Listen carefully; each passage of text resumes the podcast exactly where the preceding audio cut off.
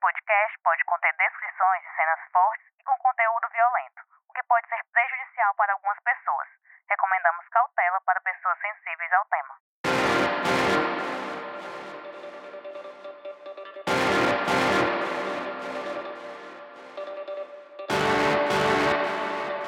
Um empresário cearense, dono de postos de combustíveis, foi assassinado ontem à noite em Recife.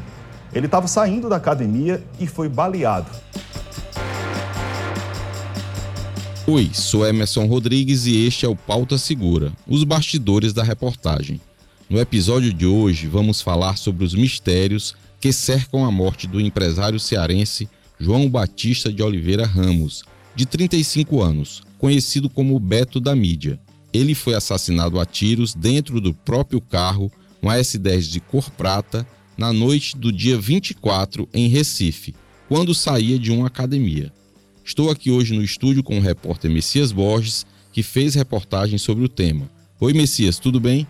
Oi, Emerson. Esse caso, o assassinato do Beto da Mídia, é, teve grande repercussão na semana passada e vale a gente tratar aqui um pouco sobre ele porque é um caso realmente cercado de mistério, né?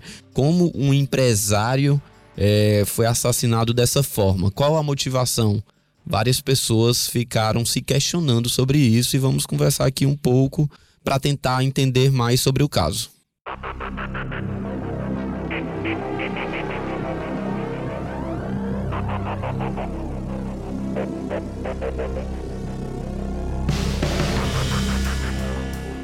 Beto da Mídia morreu em Recife, mas a morte dele repercutiu bastante no Cariri cearense.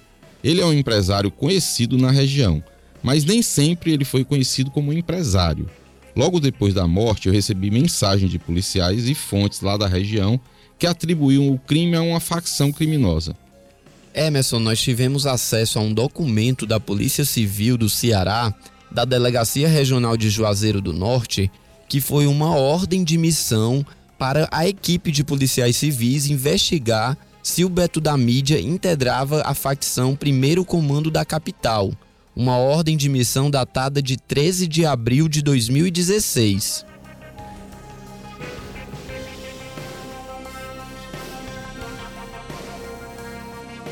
Essa ordem de missão estava dentro de um inquérito policial que investigava a prisão do Beto da Mídia em flagrante com uma pistola municiada com 16 cartuchos em uma chácara no bairro da Betolândia, em Juazeiro do Norte. Após a polícia militar ser acionada para uma suspeita de posse de drogas e de armas em uma festa que acontecia naquela noite.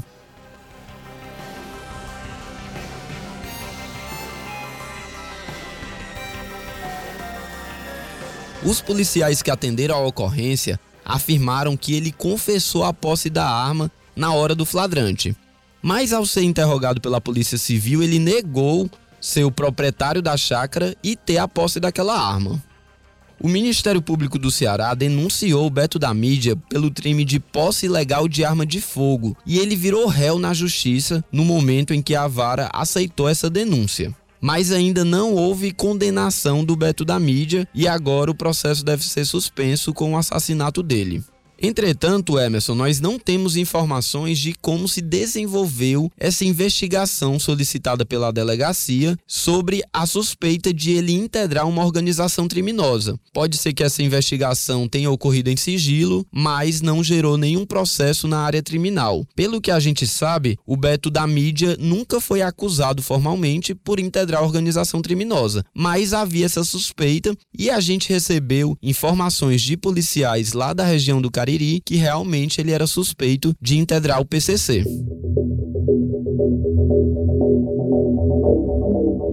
Antes desse caso, Emerson, dessa prisão em flagrante, o João Batista tinha outras duas passagens pela polícia. Outra por porte ilegal de arma de fogo em fevereiro de 2006 e uma por uso de entorpecente em julho de 2011. Aí depois que ele foi preso essas, essas vezes aí, ainda na década de, de 2000 e, entre 2005 e 2010, 2011, ele passou a desenvolver atividades comerciais, né, na cidade e foi crescendo e depois ele começou a se relacionar com políticos da região. qual é a ligação dele com políticos e de que forma isso também chamou atenção quando ele foi morto e até um pouco antes. Emerson, como você falou, o Beto da mídia é bastante conhecido no Cariri. Quase todo mundo que mora lá já tinha ouvido falar dele e até estranhou ele ser assassinado dessa forma, porque ele era um cara que se apresentava nas redes sociais como um empresário bem-sucedido, que se relacionava com políticos, com pessoas famosas da região. Inclusive, a gente recebeu uma informação de que esse Beto da mídia era amigo do deputado federal Yuri do Paredão e eles tinham várias fotos juntos, inclusive na posse do Yuri do Paredão como deputado federal em Brasília no início deste ano. Nós procuramos o Yuri do Paredão para tentar esclarecer essa amizade, se ele tinha algum conhecimento de que o Beto da mídia tinha um passado criminoso, ou mesmo é, por que, que o amigo foi morto, mas nós não localizamos o deputado federal, tentamos falar diretamente com ele e através da assessoria de comunicação, mas de nenhuma forma tivemos retorno. Entretanto, nas redes sociais, o Yuri não omitiu a amizade que tinha com o Beto da mídia. Ele lamentou a morte do amigo e fez a seguinte publicação que eu vou ler aqui na íntegra no Instagram.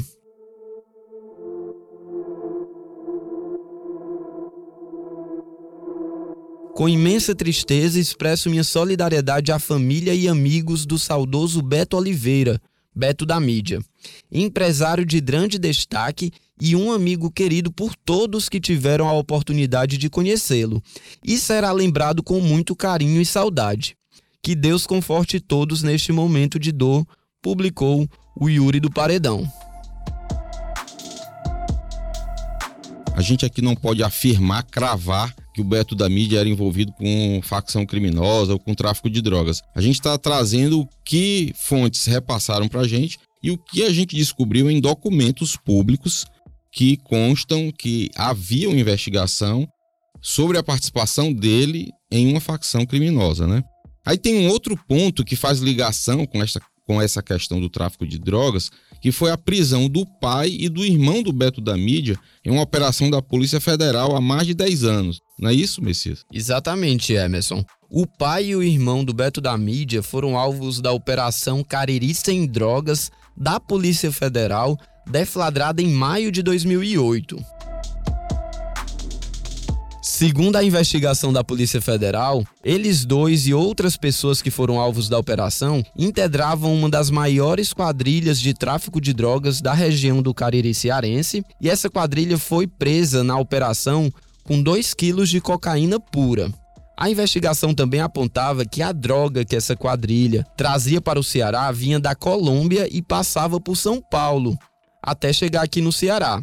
Essa questão de passar por São Paulo faz um laço com a facção Primeiro Comando da Capital, que é uma facção de origem paulista, mas que está espalhada para o Brasil todo e até em outros países. E tem laços aqui bastante fortes com o Ceará, né? A gente tem já de vários anos é, informações desses laços, até mortes de grandes líderes do PCC aqui no Ceará, como o GG do Mangue e o Paca. Aí, Messias, você entrou em contato com a polícia de Pernambuco e o que é que eles têm de informação sobre o caso? Emerson, eu procurei a Polícia Civil do Pernambuco para saber como está essa investigação desse assassinato, que aconteceu na segunda-feira, 24 de abril. Na última quinta-feira, eu entrei em contato com a Polícia Civil e obtive logo uma resposta de imediato, mas a nota que a Polícia Civil me mandou não tinha muitas informações, além de confirmar que um homem de 35 anos foi encontrado dentro de um veículo em um estacionamento em Boa Viagem com perfurações de arma de fogo. Segundo relatos de testemunhas, a vítima teria saído de uma academia para buscar o seu carro quando foi surpreendida pelo autor do crime em uma motocicleta que teria realizado os disparos e fugido em seguida. Sobre mais esclarecimentos, a Polícia Civil disse apenas que as investigações investigações seguem até o esclarecimento do crime, sem fornecer detalhes ainda da autoria, da suspeita, se algum suspeito já foi identificado, né? Por que mataram Beto da mídia? É, o que a gente sabe é que ele já morava lá em Pernambuco há um tempo, mas tinha esse laço aqui com o Ceará, por ser cearense, e ele tinha muitos empreendimentos tanto no Ceará como em Pernambuco, né? Eu também procurei ler matérias da imprensa de Pernambuco, mas também não havia nenhuma atualização até a última sexta-feira sobre qualquer detalhe desse homicídio, é, a não ser o que a gente já tinha apurado aqui mesmo pelo Ceará e o que a gente tinha publicado no Diário do Nordeste.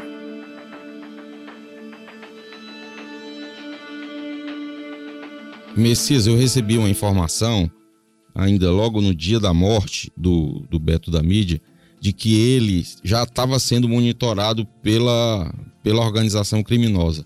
E o que denunciou o local onde ele estava foi uma foto que ele postou é, na academia, e aí essa foto confirmou que ele estava lá, e aí os matadores, os atiradores, ficaram aguardando que ele que ele saísse da academia e, e praticaram o crime. Né? Não é à toa que um vídeo obtido aqui pela TV Verdes Mares é, mostra justamente ele saindo da academia com a mesma roupa que ele postou a foto nas redes sociais dele e ele, ele junto de uma mulher e em seguida surge um homem também a pé seguindo é, as duas pessoas e indo até o encontro dele até a hora que ele chega no carro. Quando ele chega no carro, essa pessoa o surpreende, esse homem o surpreende com tiros e o mata ali mesmo, dentro do veículo e foge em seguida.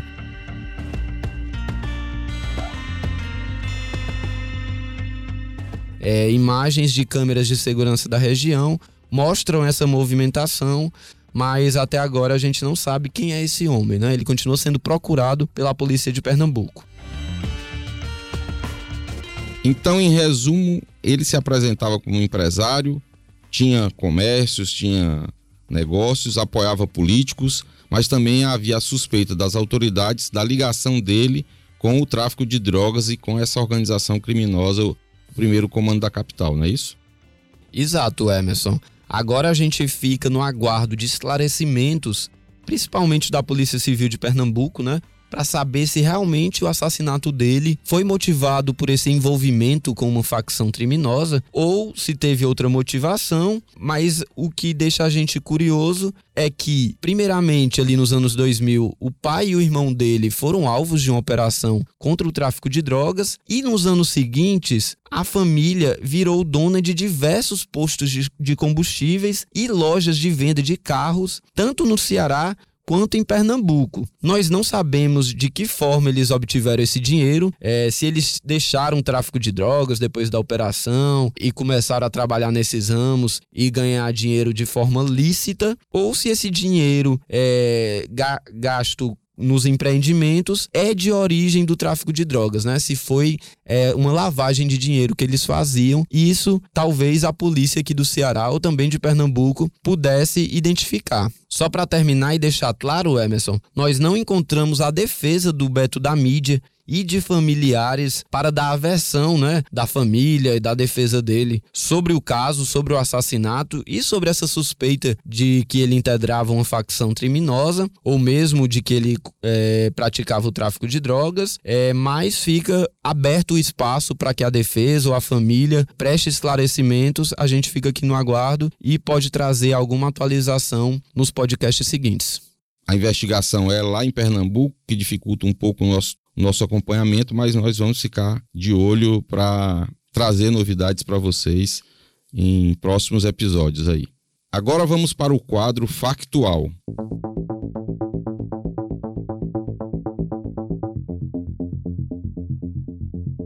No qual trazemos duas matérias que ainda repercutem na editoria de segurança. Matérias que na semana tiveram bastante audiência, foram muito lidas, né? No primeiro caso, o Messias vai falar para vocês aí o que foi que aconteceu.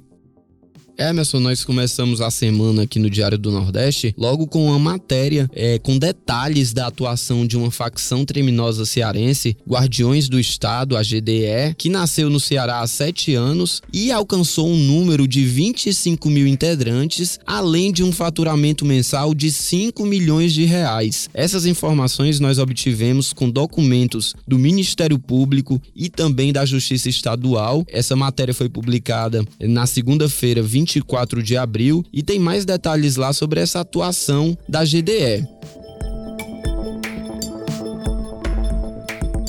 A segunda matéria da semana que teve uma audiência muito grande, na verdade, foi uma matéria feita ainda no fim de semana, que foi a notícia de que um grupo formado por seis pessoas foi atingido por disparos de arma de fogo no bairro Sapiranga. O crime aconteceu na sexta-feira, 21. Ainda não se sabe quem são os atiradores. A única coisa que a polícia fez foi apreender um veículo que foi abandonado pelos criminosos. Esse veículo havia sido roubado dias antes e estava sendo usado em assaltos na região. Né? Forças de segurança fizeram buscas na região a Polícia Civil, agora, o Departamento de Homicídios, investiga o caso, porque se tratou de tentativa de homicídio, né? Aquela região da cidade já foi palco de uma chacina em dezembro de 2021 e foi tema do nosso episódio número 9. Agora a gente espera que as autoridades reforcem a segurança na região e que nós não precisemos noticiar aqui mais uma chacina no estado, né? Principalmente na área da, da Sapiranga, há um embate muito grande entre facções que já resultou em chacina, tentativas de chacinas, homicídios também frequentes. É uma região realmente sensível no momento e que a polícia precisa dar uma resposta para que outras chacinas não aconteçam, como você falou, Emerson. Finalizamos aqui o Pauta Segura. Eu gostaria de agradecer a quem nos ouviu até aqui. O meu muito obrigado. E agradecer ao Messias pela participação mais uma vez. Valeu, Messias. Foi muito importante aqui a sua contribuição. Obrigado, Emerson. Obrigado a quem está nos ouvindo.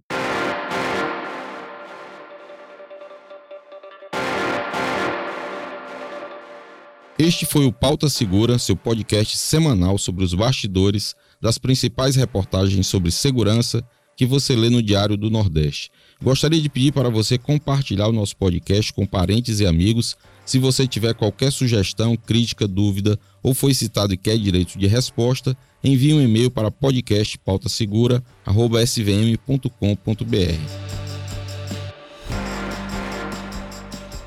Esse podcast foi produzido e roteirizado por mim e pelo Messias Borges. Eu também fiz a edição de áudio, a voz da abertura da repórter Tatiane Nascimento. A gente usou áudios da TV Verdes Mares. A supervisão do conteúdo é da Aline Conde, da Giovana Rodrigues, a coordenação de núcleo é da Karine Zaranza e a gerente de jornalismo é a Ivila Bessa. Espero vocês para conhecer os bastidores de mais uma grande reportagem aqui do DN. Até semana que vem.